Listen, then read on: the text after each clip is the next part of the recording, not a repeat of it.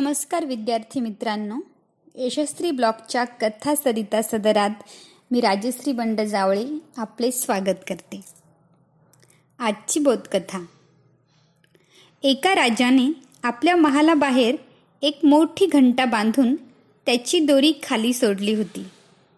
कोणीही सामान्य माणसाने यावे व ती घंटा वाजवून राजाकडे न्याय मागावा अशी ती न्यायी राजाची व्यवस्था होती. एकदा एक अत्यंत हाडकुळा अशक्त बैल रस्त्याने जाता जाता महालाबाहेरील हिरवी वेल गवत समजून खाऊ लागला. तेथे लोंबकळत असलेली घंटेची दोरी त्याच्या तोंडात आली व त्याने मान फिरवताच घंटा वाजू लागली. अचानक घंटा वाजलेली पाहून राजाने घंटा वाजवणाऱ्याला दरबारात आणण्याचे फरमान काढले. पाहता तर कोणीच नव्हते पण तेथे तो बैल मात्र होता. त्या बैलालाच शिपाई घेऊन आले. पण बैल तो काय बोलणार?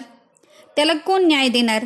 म्हणून त्याला सोडून देणार तोच मुख्य प्रधान पुढे सरसावला व म्हणाला महाराज या बैलाने घंटा वाजवली म्हणजे नक्कीच त्याची काहीतरी फिर्याद असणार.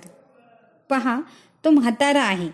म्हणजे मालकाने त्याच्याकडून भरपूर काम करून घेतले व म्हातारपणी त्याला चाराही न देता सोडून दिले. भुके पोटी हिंडत तो येथे आला आणि वेल खाऊ लागला. याचा अर्थ त्याच्या मालकाने त्याच्यावर अन्याय केला आहे. महाराज तो आपण दूर करावा. प्रधानाचे म्हणणे न्यायी राजाला पटले.